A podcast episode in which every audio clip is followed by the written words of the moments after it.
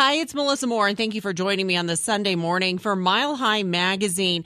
And looking forward to this week's conversation with Danny Combs. He is the founder of TACT. Good morning, Danny. Good morning. Thank you so much for having me. Well, thank you for being here. For folks who are not familiar with TACT, T A C T, tell them what it stands for. Sure. So TACT stands for Teaching the Autism Community Trades. And why did you start TACT? What was what was behind the thought on that? That's a great question. So um, I'm a dad of a child with autism, and um, you know my my prior life I did music for a living and um, was you know fortunate to be very successful in that. And um, when my son was diagnosed with autism, I started looking at what the future of an individual with autism looks like. And when I came to discover that statistically they have a 90% unemployment rate across the nation, um, and it represents the largest unemployed group in the country.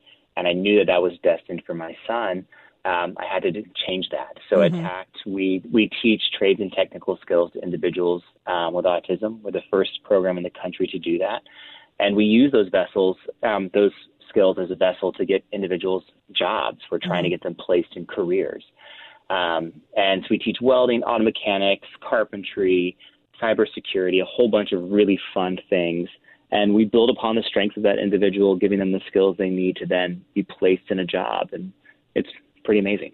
It really is amazing when when I think about the fact that you're out here and you're not just doing this incredible, you know, organization, but you are changing lives. Well, thank you. We like to think so. I mean, it's amazing that you know we have kids come to us. You can see it in their face when they mm-hmm. recognize how good they are at it, and sadly, they're not getting opportunities like this in other places. So it's amazing that um, when they come to us, they get to recognize for the first time, sadly, sometimes just how incredible they are. Right. And when you when you place an individual into a job after they've developed this skill and they have a you know nice income coming in and they're taking care of themselves and independent living and all these other things that previously weren't possible become possible. Mm-hmm. It's mm-hmm. um, it's a wonderful feeling. It's I was going to say they must feel such a huge sense of accomplishment. They do. I mean, we always joke because a lot of things they make in our class they get to keep. You know, we teach instrument building, for example. So we're teaching kids to build guitars. They get to keep those guitars. Mm-hmm. If you know they're in a carpentry class and they're building various things, you know, tool chests and side tables and desks for local schools they get to keep all of that stuff, not the desks with local schools, but the projects that they're making. And it's they call them their trophies, which we always joke about. I mean, that's like their genuine like showcase to the world of like the different things that they're capable of doing. It's amazing. Something tangible. I love it. And how did you come up with the different career tracks at TACT that you did? Because I'm looking on your website right now, and like you were mentioning, auto mechanics, carpentry, electrical, uh, welding, yeah. STEM, and STEM trades. How did you come up with that list? It's a great question. So my family background is in the trades. So um, my great grandfather and grandfather worked in aerospace, and my dad was a general contractor. So when I grew up, it was you were always out in the garage working, you know, with your dad or with your grandfather. Mm-hmm. We were mm-hmm. just always working, and so those were the things that they taught me. So honestly, it started with that. Um, started out of the back of a '58 Chevy, and we would drive around to churches and rec centers and libraries and people's garages, and those were the things that I knew how to teach. It started right. that small. And so those were trades that I felt comfortable teaching. And then as we grew, um, we started partnering with all of these local businesses, and those were the same things that they needed workers in as this mm. giant labor shortage that's in our um, country right now. And so then it grew further from there. So it started humbly, like those were the ones that we taught because I knew how to do them, and now we mm-hmm. have a great staff of 13 people that are teaching those all the time for us. That's incredible. How long has TACT been around? Um, we started it in 2016. So we just celebrated our fifth year, five year anniversary. I was going to say, in five short years, it has grown huge. It has, yes, ma'am. So we, um, you know, Colorado Parent Magazine, we were voted a family favorites, um, top special needs nonprofit last year. We've been in the top three or top five every year since our inception. So um, we work with kids all across the state, which is amazing. As we partner with school districts, mm-hmm. we have school districts sending us kids, and we partner with a whole bunch of other nonprofits and local businesses um, all across the state, which is exciting. So.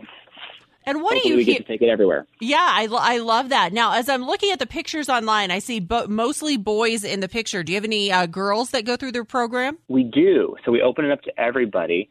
Um, interesting enough, autism is usually diagnosed in a three to one ratio, boys versus girls. Right. So um, that's interesting um, to see why more females are not being diagnosed with autism because what we're seeing is it's every bit as prevalent, but for whatever reason, it's not diagnosed at the same rate. Well, a lot of times, so I have a daughter that's on the spectrum. And so okay. one of the things I have found is a lot of times uh, the girls on the spectrum, it shows up differently than in the boys. In the boys, it's very yeah. traditional. And so people recognize it easier, where in the girl, girls, it's easier for them to just slip through the cracks. Yes, ma'am. I would agree with that that seems to be what we're experiencing as well. And as the parent of a child on the spectrum, you and I totally can relate about the challenges and just the different things going on. So I love your heart for starting this. When I saw it, I was like, this is incredible. Well, thank you very much. It's very kind. Thank you. Well, so explain to folks who maybe are not as familiar with somebody who's neurodiverse, which is what we say about autism. Explain to yeah. folks that maybe have the capacity and the ability to hire why these folks make such great hires? Oh, that's a great question. Thank you for asking. So there's so many reasons. So um, part of our pitch when we start working with a variety of different employers is um, the HR cost to employers. So for example, when most of the time when employers are hiring individuals of any background, there's some kind of training that's usually involved. There's usually a grace period. And then sadly, some of those employees end up, you know, not really sticking and moving on. Mm-hmm. By and large, the autism community has the highest retention rate. Now, here's the great irony. They have the highest retention rate of any individual employed, but also are the highest unemployed group of anybody. So once they get placed, they have over a 94% stick rate. So for employers to look at this individual and say, okay, if I can hire somebody, they're trained already in an mm-hmm. organization mm-hmm. like TACT, then they have a retention rate, then all of a sudden their HR costs are that much less. They're saving money in a variety of different ways. Two, their skill set is so amazing, their attention to detail, and I'm speaking kind of in generalization, mm-hmm. but the attention to, to detail and focus, the hardest part for an individual with autism usually isn't the actual work, it's the communication aspect of it. Sure. So if an employer can get somebody that's incredibly detail oriented, creative, the good worker, shows up on time, is reliable, um, wants to be there, that's exactly what you want right. for, as an employer, right? You're looking for that good, reliable employer that's valued. And um, all of our employers that have been hiring our kids are finding that they stick, that they do a great job. So the great thing is we have all of these employers that are hiring our graduates and they're recommending them to other industry, other mm-hmm. business partners. So, for example, Wayfield Group Contracting is one of the um, groups that we partner with. They've hired a bunch of our clients when they graduate, and they're independently recommending them to other groups. And that's amazing. There's a credit card company down in Littleton that hired one of our um, students. A month later, they came to us and said, Can I get 30 more? That's exactly the kind of stuff that you want to have as an organization like us, where they're recognizing the amazing ability mm-hmm. of these individuals and then wanting more. That's exactly what we want. Well, I was going to say, I think employers, once they hire somebody on the autism spectrum, somebody who's neurodiverse, they're going to see that, yes, maybe the communication takes a little bit of extra effort, um, but what an amazing quality person and hard worker they're going to get. Absolutely. Absolutely. And I mean, they bring so much joy, creativity. It makes the workplace better. I mean, that's one of the amazing things about TACT. We don't set it up where, I mean, yes, we're a 501c3 nonprofit, but we're not looking for people to hire our clients as a form of charity. We're wanting them to hire our kids because they make the workplace better. They bring to these organizations with their creativity and the, they're just amazing imaginative minds. Well, I was going to say their their brains are just wired differently, so it's such a great opportunity for employers to hire somebody who's going to think a little bit differently and maybe come up with solutions that they hadn't thought of themselves. Absolutely, absolutely. You know, it's funny because one of the employers we work with um, they build schools, for example. This is a group contracting group. And they came in, they toured our space, and they looked at our welding students. And our welding students designed these fancy little things that hold their welding torches. And they looked at it and they're like, these are so cool. Where did you buy these? We don't have anything like this. And it was, no, our, our students just didn't like the way that the tools were set up. So they mm-hmm. came up with it as a safer way alternative. Right. And they're like, we can't find people that want to do that or know how to do that or even creative enough to even think about it. They just kind of accept, okay, this is how the tool is. I'm just going to leave it.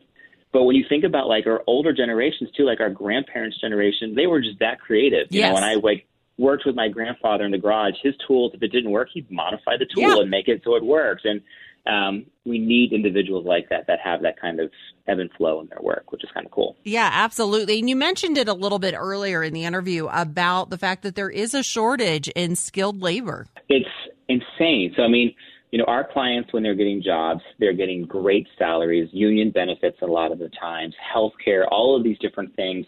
They're making livable Colorado wages, which is saying a lot because Colorado is expensive. yes, it and is saying a lot. They're doing they're doing great, and you know, in a lot of other industries, you know, they're not. But all of these people that run these companies, these great employers, they're struggling to find people that are wanting to work for really good wages. So one of the neat thing about COVID, if you can think of anything positive that's come out of this, has been that more employers are coming to us and wanting to hire more and more of our kids because they're looking and they're like, hey, they're showing up, they're doing a great job, mm-hmm. they're reliable, that and it's they can't they're not finding other people that want to do it. So it's nice that they're recognizing our kids are stepping up to the plate.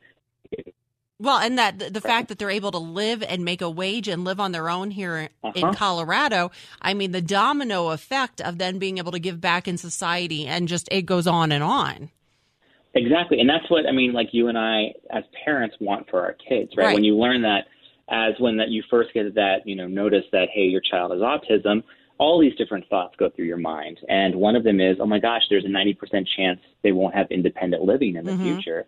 So all of a sudden, when you're like, okay, this is an opportunity that's valid. Mm-hmm. The neat thing too with the skilled trades is, unlike college, statistically, if an individual with autism goes to college, that increases their unemployment rate from, or excuse me, decreases it from 90 to 85 percent. So only 5% Ugh. with a college degree. And to think that you would spend all of that money on a college right. education.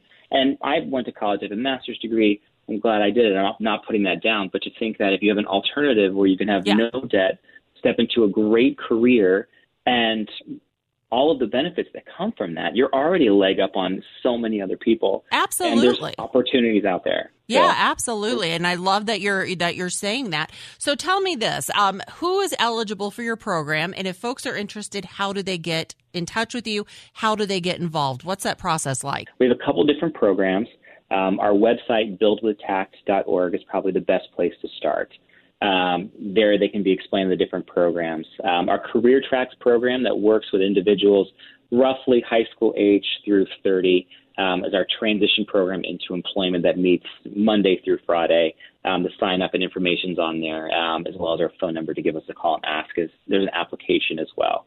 We also have a whole bunch of camps and workshops and weekend classes for younger kids that are just wanting to kind of explore and say, hey, do I want to try some woodworking and see if it's for me? Do I want to try textile arts or mm-hmm. fiber or STEM and see if this is something I'm interested in that kids can kind of drop in on the weekends and try and say, yes, this is fun. I want to do more of this. What about cost for this for a student? As a parent of a child with autism like you, you know that this is incredibly expensive. Mm-hmm. So for our Career Tracks program, we work with all kinds of grantors to try to get this as funded and keep the cost down as minimal as possible. So we work with government agencies, local agencies, other nonprofits. So by and large, we have all kinds of different scholarship options that are available for our students to come to us. We don't want it to be where if you can't afford it, you can't come to TACT. Right. So we work very, very hard to make that possible. The weekend classes fee um, is small. It's very, very nominal. It's usually between like twenty-five and fifty dollars per class. Right. I'm looking Um, at that so right now. I think that's fantastic, and what a great way for students to kind of figure out what they're interested in. Yes, ma'am. That's what we're hoping. We want people to explore, be exposed to everything they want to be exposed to. Because how do you know you're not going to like it if you haven't had a chance to try it? Yeah. And so we want kids to come try it, say, yes, this was fun. No, this wasn't fun. Okay, you didn't like auto mechanics. Let's try welding. You didn't Right. like welding. Okay, let's try carpentry. Maybe that's the one that sticks. Right. But you don't know unless you get to try these things. And so we want to give them the opportunity to see, hey, this is something that I want to step into a career and do. And Danny Combs, founder of TACT, uh, in our last final minutes here, I know you have a big annual fundraiser coming up October 8th. What is that? We'll be wrapping up a truck that Mike Rowe um, donated to us last year, which is amazing. It's a 1956 GMC 100 pickup truck that our kids have been working on. Oh, wow. Um, we hope you guys can join us there, see this great truck. It was featured on television um, by the great Mike Rowe. So Yeah. we hope everybody can uh, make it there. Sounds like a lot of fun. Danny Combs, founder of Tact. Thank you so much for being here today. And for more information, go to the radio station's website. You can always share this podcast on your social media. I'm Melissa Moore. Go out, have a blessed day, be kind to everyone, and I'll see you next Sunday.